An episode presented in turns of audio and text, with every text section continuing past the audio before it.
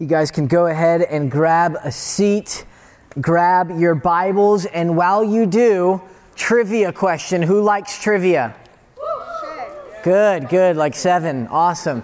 Uh, so, uh, here's the question On average, how many words does the adult speak each day? How many words does the average adult speak each day? Who wants to throw out a number? Yeah, what you got? 1,000. Good. 7,000. Good. 300. 300. That's a quiet one. I like it. We should practice that more. Nathan. This one in the middle.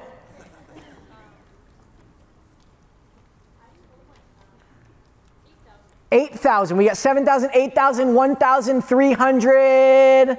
What you got? 500 and 700 with troublesome kids. 500 and 700 with a troublesome kid. I like that. Good. Jackson? 50,000? Wow, that's too much. Okay. Lincoln? 3,281. It's 3,282. No, I'm just kidding. Uh, the correct answer is 15,000 words a day. 15,000 words a day. They used to put studies out that said the average male speaks like 7,000 and female speaks 13,000 or whatever, but they realized that wasn't kind. So uh, they just said the average adult speaks 15,000 words a day. We use words to express thoughts. We use words to communicate with others. We use words to accomplish tasks. With so many words each day, we have tremendous power to use our words to glorify God and to bless others, or to glorify ourselves and to harm others. Uh, you guys have heard it before. You've maybe even said it before. Sticks and stones may break my bones, but words may never, never hurt me. Look at your neighbor and say, That's a lie. Okay? That's a lie. Words are powerful. We have a great and awesome responsibility to steward this ability to the praise of God's glory. Uh, tonight is our final night in seeing Paul unpack several practical examples of what it looks like for us to be transformed into the image of Christ. What Paul has done so far in the book of Ephesians is he's put out the gospel for us. He's reminded us of what God has done for us in Christ. And then he's called us to continuously embrace that gospel, to delight in that gospel, to cling to Christ's righteousness and not our own. And as we do that, to grow in Christ's likeness by the power of the Holy Spirit, making us more and more like him. So in Ephesians 4, verse uh, 22 of chapter 4. This is the, the passage that we've been looking at. Let's look at 22 all the way through 32. This whole passage all in one shot. Here we go. It says, uh, We are to put off our old self, which belongs to your former manner of life and is corrupt through deceitful desires, and to be renewed in the spirit of your minds, and to put on the new self, created after the likeness of God in true righteousness and holiness. Therefore, having put away falsehood, let each one of you speak the truth with his neighbor, for we are members one of another. Be angry and do not sin. Do not let the sun go down on your anger and give no opportunity to the devil. Let the thief no longer steal, but rather let him labor, doing honest work with his own hands, so that he may have something to share with anyone in need passage for tonight let no corrupting talk come out of your mouths, but only such as is good for building up, as fits the occasion, that it may give grace to those who hear.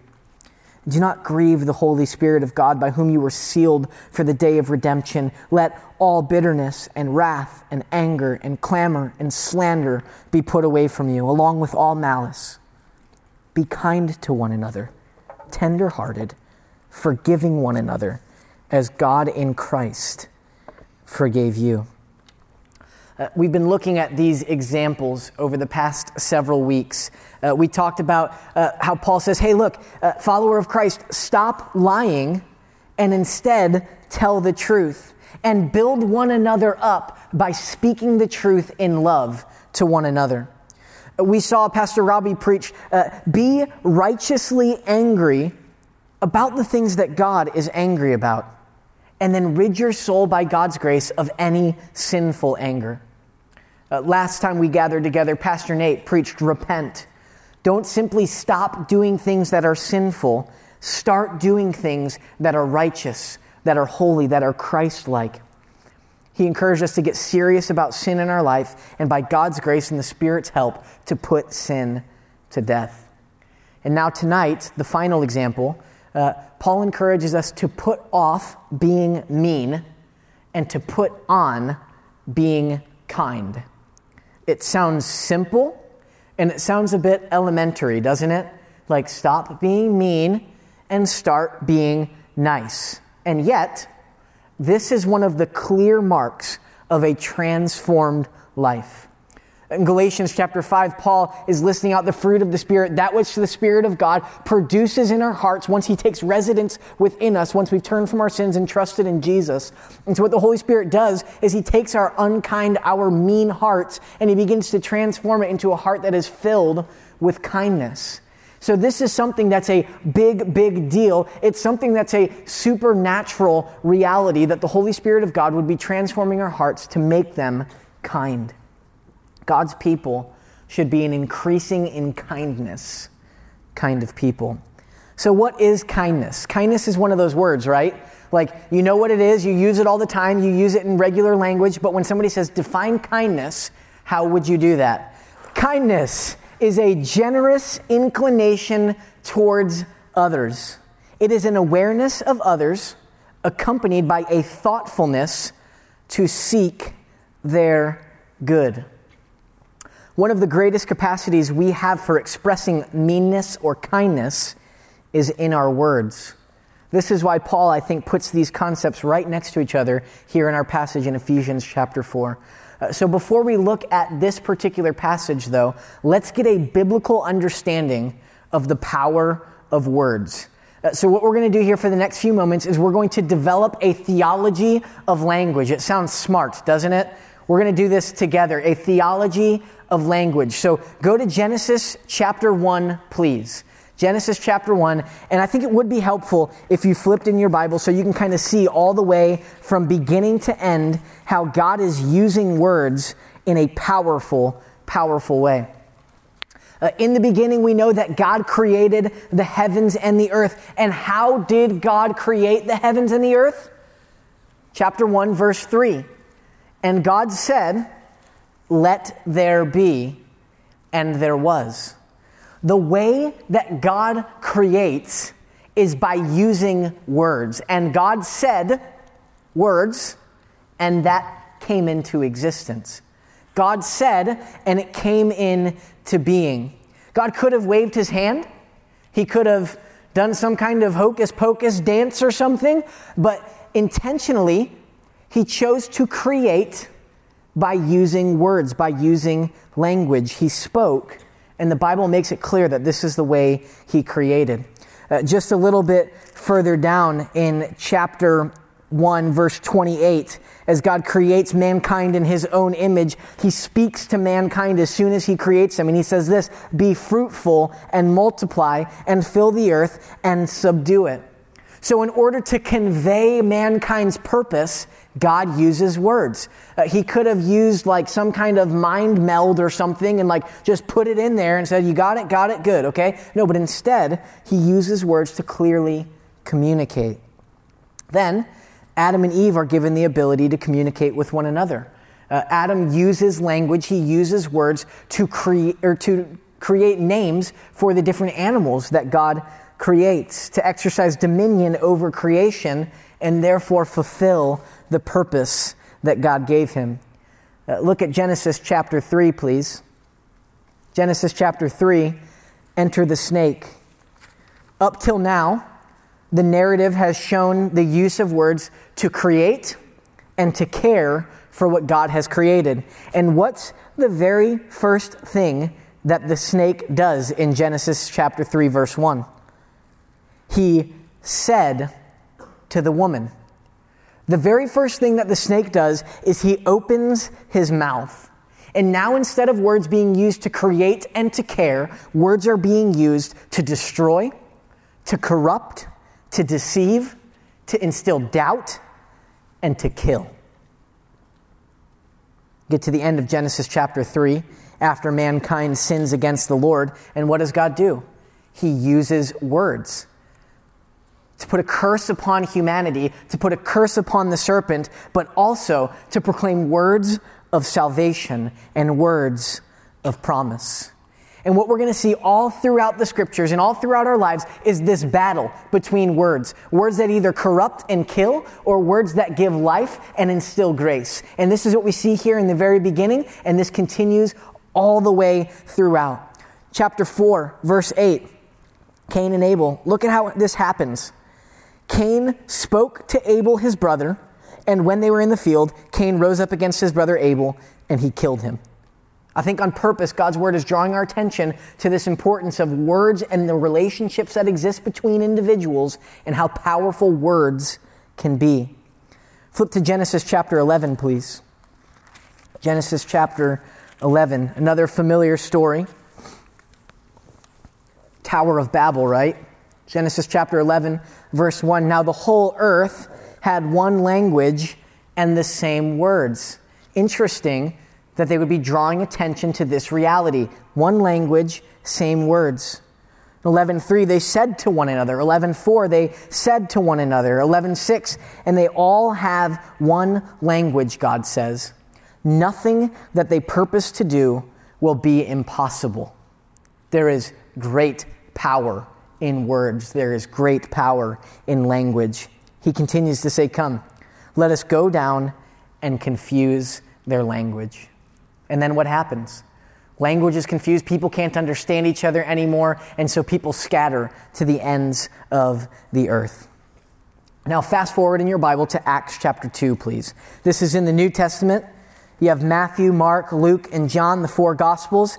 And then right after John comes the book of Acts. This is after Jesus lived, died, and rose again. This is after Jesus ascends back into heaven. He's at the right hand of the Father. And so the Holy Spirit of God, the Comforter, the promised one that Jesus said would come to be with his disciples so that they would be with him forever, comes and lives within them. And he empowers them and how does he empower his disciples, his people, in Acts chapter 2?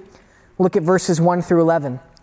When the day of Pentecost arrived, they were all together in one place, all his disciples, and suddenly there came from heaven a sound like a mighty rushing wind, and it filled the entire house where they were sitting.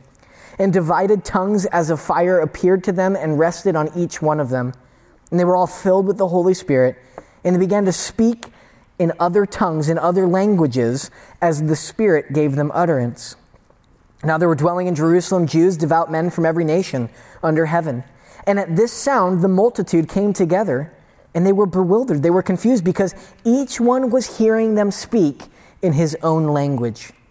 And they were amazed and astonished, saying, Are not all these who are speaking Galileans? And how is it that we hear each of us in our own native language?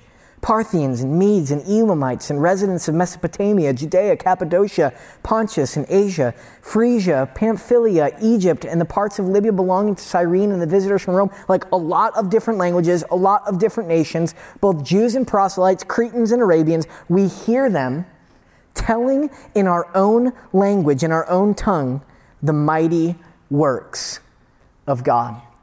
This is such a beautiful picture. And what's happening here is it's a reversal of the Tower of Babel, where language was used to scatter people, to put people apart because they were using language for evil to combat the Lord and His will and His ways. Now, God, because the Holy Spirit has come, because Christ has come and accomplished His work on the cross, the Spirit of God comes and empowers His people to speak in other languages, no longer to scatter, but now in order to gather a people unto Himself. It's a beautiful reversal of the Lord saying, I'm taking that back and I'm using the power that's already inherent there, and now I'm using it to make much of my name and to advance the gospel of my Son.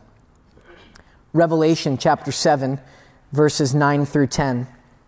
You don't have to turn there says, After this I looked, and behold, a great multitude that no one could number from every nation, from all tribes and all peoples and languages, standing before the throne and before the Lamb, clothed in white robes with palm branches in their hands, and crying out with a loud voice Salvation belongs to our God who sits on the throne and to the Lamb. People from every tribe, language, and nation all gathered together. And then Revelation chapter 19, verses 6 through 7. Then I heard what seemed to be the voice of a great multitude, like the roar of many waters, and like the sound of a mighty peal of thunder, crying out, Hallelujah, which means, Come, let us worship our God together, for the Lord our God, the Almighty, reigns. Let us rejoice and exult and give him glory these people from all nations and languages gathered together. And this isn't like a collapsing all into some kind of heavenly language, but it's a clear understanding that all of these people gathered together can praise the Lord, can worship the Lord in unison because of what God has done in Christ, because the Holy Spirit has worked this transformation and now gathered before God's throne. When they were once scattered because of language, they're all gathered back together again. It's a beautiful, beautiful reminder of God's sovereignty and how He has filled certain things in life with such power inherently, and yet He can use that power by His Spirit for great good. And yet we can use that same tool by our flesh for great evil and to do great harm. So, back in Ephesians chapter 4. Language is powerful. And this is why Paul, in talking about kindness, brings language to the discussion. As we're talking about these practical examples of how do we put off our flesh, how do we be renewed in the spirit of our minds, and then how do we put on Christ likeness that's like righteous and holy? How do we get after that? This is his final example. And he begins by saying this So put off meanness. Look at verse 29, please. He says, Let no corrupting talk come out of your mouths, but only such as is good for building up, as fits the occasion, that it may give grace to those who hear. What does he mean by corrupting talk? This is any kind of talk that destroys, that harms, that brings damage into other people's lives. It includes lying speech where we speak what is untrue in order, in order to avoid something we don't want or to attain something that we do want. This is what we talked about several weeks ago. Corrupting speech includes lying speech, it includes abusive speech that intentionally seeks to harm others and to put them down in order to exalt self. Lying speech, abusive speech, harming others intentionally, putting them down, building ourselves up. This includes gossip and slander, where I talk about someone or something with any other intent than to love that person. Gossip and slander, where I talk about someone or something with any other intent than to love that person. It might be to intentionally harm them. It might be to enjoy the thrill of being in the know or to show that you're some great keeper of secrets. And so as you begin to slowly let those secrets out, you show people that you're the person that people always come and tell. That exalts self. It doesn't love and serve and care for others. This also includes filthy speech. Look down to Ephesians 5, verse 4. Paul puts some more flesh on this. He says, Let there be no filthiness, nor foolish talk, nor crude joking, which are all out of place, but instead, let there be thanksgiving. I think this one is really critical. These aren't just harmless words, these aren't just things that we say, right? Uh, God cares about the things that come out of our mouth. And especially today, for whatever reason, a lot of the comedy that's out there is crude humor. It's filthy joking. It's not funny, it's sinful, is what God's word tells us. It's not some harmless, oh, yeah, yeah, yeah, I'm just watching that for the. No, no, no. God's telling us uh, that's sinful. That's contrary to Christ. That's not pleasing to me. So, all of this lying speech, gossip, and slander, uh, intentionally harming others with our speech, uh, filthy speech, all of it is corrupt. This word corrupt, uh, another translation of it is rotten. So the Bible uses this same word to describe rotten fruit and rotten fish. So just kind of get that picture, image, smell, taste in your mouth here for just a second. God's word is saying that our speech, when it's not used for building up, when it's not used for kindness, when it's not used for love, it's like rotten fish or rotten fruit. It's not helpful for nourishing. And it stinks. And it ruins the entire atmosphere where people are impacted by such speech. Has the ability to harm those who consume it or to influence those who are around it. It's a speech that's destructive and is effective only in tearing others down. And here's the reality every single one of us have been on both the giving end of this kind of speech and on the receiving end of this kind of speech. We have seen how much power our words have and how much power others' words have in our lives. Maybe for you, you hear the same words ringing in your head often. Maybe it's something a parent told you, a teacher told you, a coach told you, someone that you gave a platform in your life, that you gave an ability to speak into your life and to influence you, and they said something that stuck with you.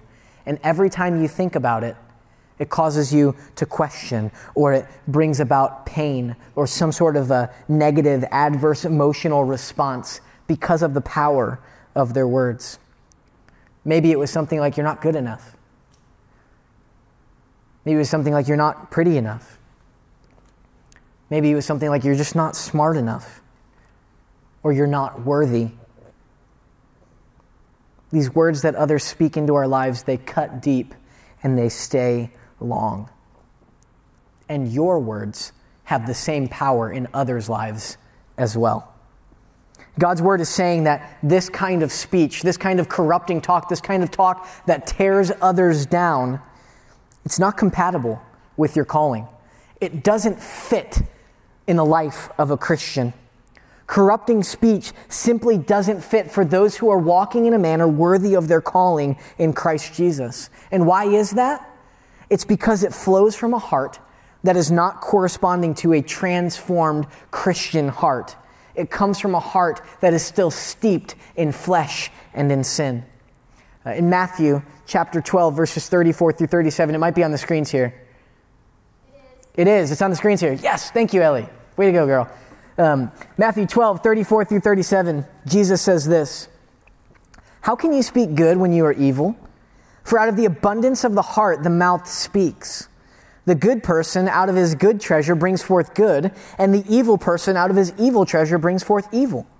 I tell you, this is pretty serious, guys. I tell you, on the day of judgment, people will give account for every careless word they speak. For by your words you will be justified, and by your words you will be condemned. Jesus is saying that your words, they're not just, you know, things that just come to you all of a sudden you just kind of blurt them out. What he's saying is what comes out of your mouth has a direct correlation, a direct connection to your heart. That out of the abundance of your heart, your mouth just cannot help but overflow with speech. That the things that you treasure, the things you think about, the things that you love, the things that you're thinking, all of that that's going on here in your inner person, in your heart, in your soul, all of that eventually comes to the surface. And that we'll be judged according to our words. Not because our words save us or condemn us, but because our words are a reflection of what's going on in our hearts. Out of the abundance of the heart, the mouth speaks. Corrupted speech comes from a corrupted heart. Corrupting speech that tears down, that destroys others, that seeks harm for others, is speech that comes from a sinful heart. Uh, I don't know if any of you are tea drinkers, but if you have a bag of tea, you can't really tell exactly what's all in there. But as soon as you put it in hot water, you know exactly what kind of tea you're dealing with. And it's the same reality with our hearts. We might not know everything that's going on in there, but as soon as any kind of pressure or heat is added to our lives, see what comes out. And that's what's going on in our hearts. You see, we can be pretty good at having like a super critical heart and having an exacting critical nature towards other people, but having a really good filter. And so we can kind of hide behind that filter and people don't know what's going on in our hearts. And sometimes we deceive ourselves in not knowing what's going on in our hearts. But when pressure comes, when heat is added, and what's in there comes out, we become more and more aware of what's going on in our hearts. And it's not just in those moments, it's in every moment, every word we say helps us understand what's going on in our hearts. Now, wait a minute. All of that that Jesus is saying in Matthew chapter 12, corrupting speech, out of the abundance of the heart, the mouth speaks, that sounds a lot like what Paul's saying in Ephesians chapter 4, right? That diagram that we put on the screen for several weeks, that it starts in the heart, that it infects our thinking, and then it results in fruit. It's the exact same thing that Jesus is teaching here. So it's a question of the heart. Is your heart is my heart filled with kindness? Is it filled with a generous inclination towards others? Or do you have a critical and exacting spirit towards others? Uh, by exacting, I mean like you're always nitpicking, you're always finding where they fall short, and you're always seeing how you're better and they're worse. Or do you have a generous inclination, believing the best, loving them, caring for them, being generously inclined towards them, aware of what's going on, and having a, a desire to seek their good.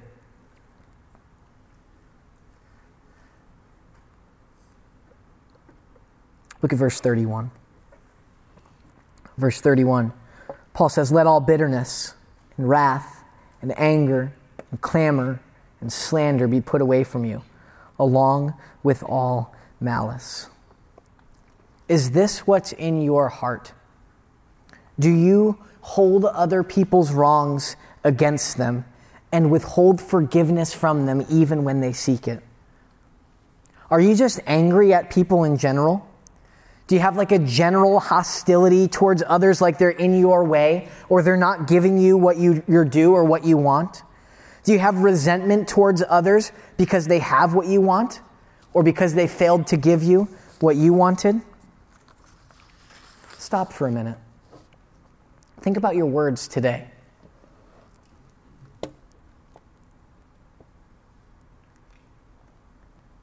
Think about the conversations you had that you thought about before you had them. Think about the other conversations you had where you were just simply responding.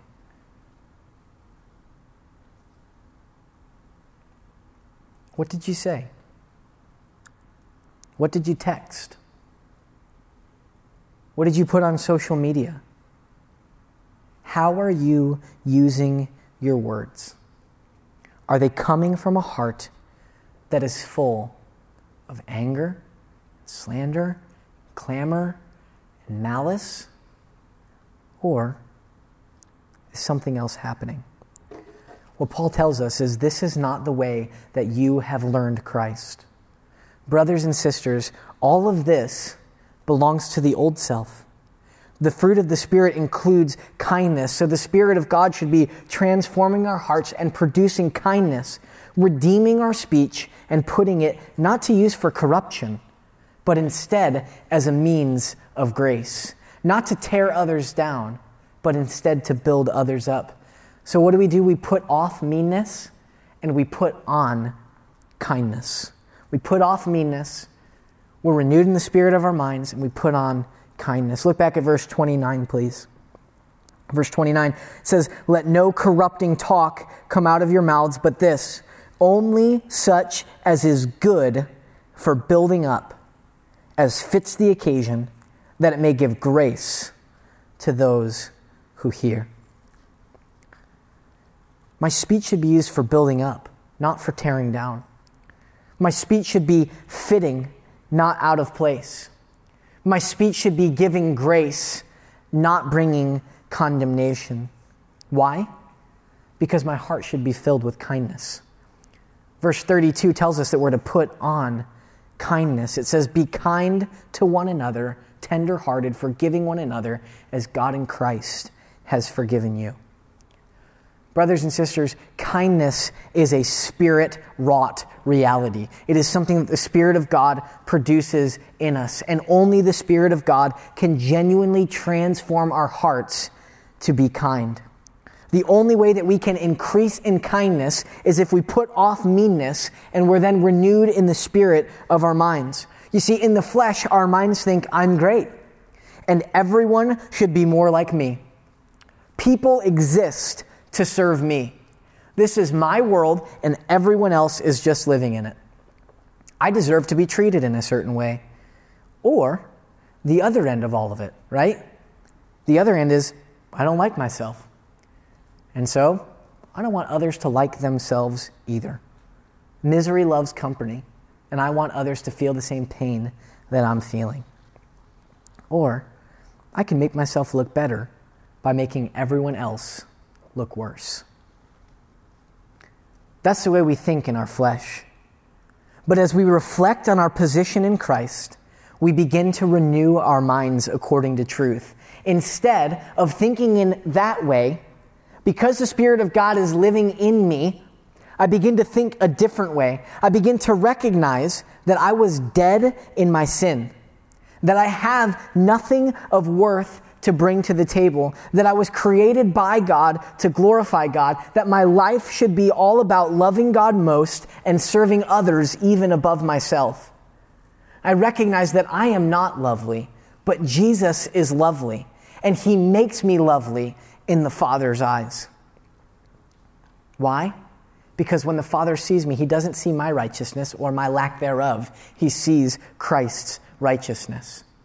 When I reflect on, when I remember who I am in Christ and what God has done for me in Christ, I ask myself questions like, how can I be impatient with anyone?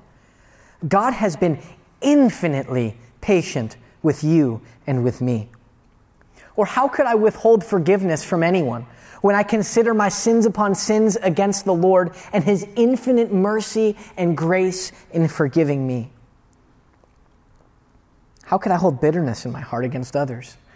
When God has so graciously granted me his favor in Christ.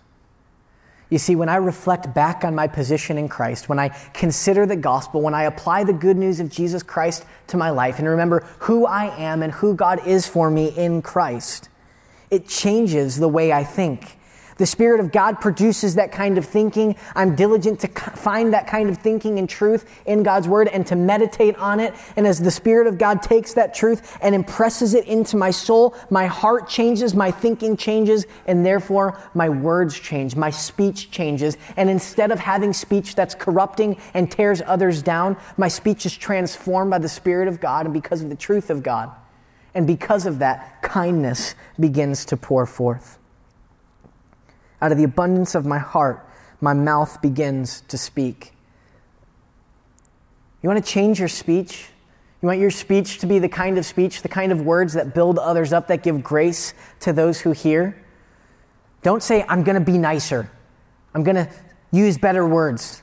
I'm going to give more grace. No, instead say, Holy Spirit of God, change my heart. Make me more like Jesus. Fill me with kindness. And as my heart changes, I trust that you'll use that to overflow into the way that I speak to others. And then people won't be torn down. People won't be corrupted or destroyed or harmed by our words anymore. Instead, people will be encouraged. People will be built up. People will be loved. People will be helped. People will be blessed when we open our mouths. Now, this is really important. This doesn't mean that all my kindness towards others will be pleasant. This does not mean that all of my kindness towards others will be pleasant. A kind surgeon cuts deep to remove what is killing me. And sometimes I must use my words to say to others what they do not want to hear, but I do it because I love them and I want to do what is good for them, even if that makes me the bad guy. And I do it with a heart that's motivated by love, and I do it in kindness and with gentleness and with grace. And yet, sometimes I must open my mouth in such a way that others don't find pleasant. You see, Jesus was perfectly kind. He used his words to speak truth, he used his words to build others up, he used his words to give hope to others. He also used his words to reveal others' sin and then to extend forgiveness and to show compassion. Brothers and sisters in Christ, may our lives not be characterized by meanness. Would others know us for our kindness? And would others love to be in our presence because they know that when we open our mouths, our kind hearts that have been transformed by Christ and indwelt by the Spirit will overflow in words that bring grace? Friends, we have 15,000 words to use tomorrow. How will you use them? Because know that they have immense power. So, Father, we come before you thankful for your word. Thankful for the words that you have spoken to us and over us and into us. Thankful that your words have power and that you have used them to draw us to faith. God, you tell us in your word that faith comes from hearing and hearing by the word of God. And so it was very words that you used to bring about the salvation of our souls. And you continue to use words to encourage us and to spur us on and to comfort us and to instill our hearts and lives with hope. And Father, because you've created us in your image, you have given us the same capacity to use words in a powerful, powerful way to give grace or to destroy. Oh God, I pray that you would forgive us for the many words that we've uttered even today. Words that have not been seasoned with grace, words that have not fit the occasion, words that have been used to tear others down. God, we ask that you would be doing a transforming work in our hearts to give us hearts that are filled with kindness, that erupt with kindness towards others. So, God, I pray that this room would be filled with your children who open their mouths, and when they do, others are blessed and helped and encouraged and given grace. God, we need you to do this. And we know, Father, that it's impossible to tame the tongue, that with the same tool we use it to bless you and to curse others. God, we have great hope in knowing that you can transform us, that you can bring about a change. But we also have great hope in knowing that when we fail, when we fall short, you, Jesus, always spoke with kindness because you have perfect kindness and demonstrated perfect kindness. And so we cling to your righteousness even in the midst of our shortcomings. Thank you, God, for the kindness that you've shown us in Christ. And oh, would you make us like that? In Christ's name, amen.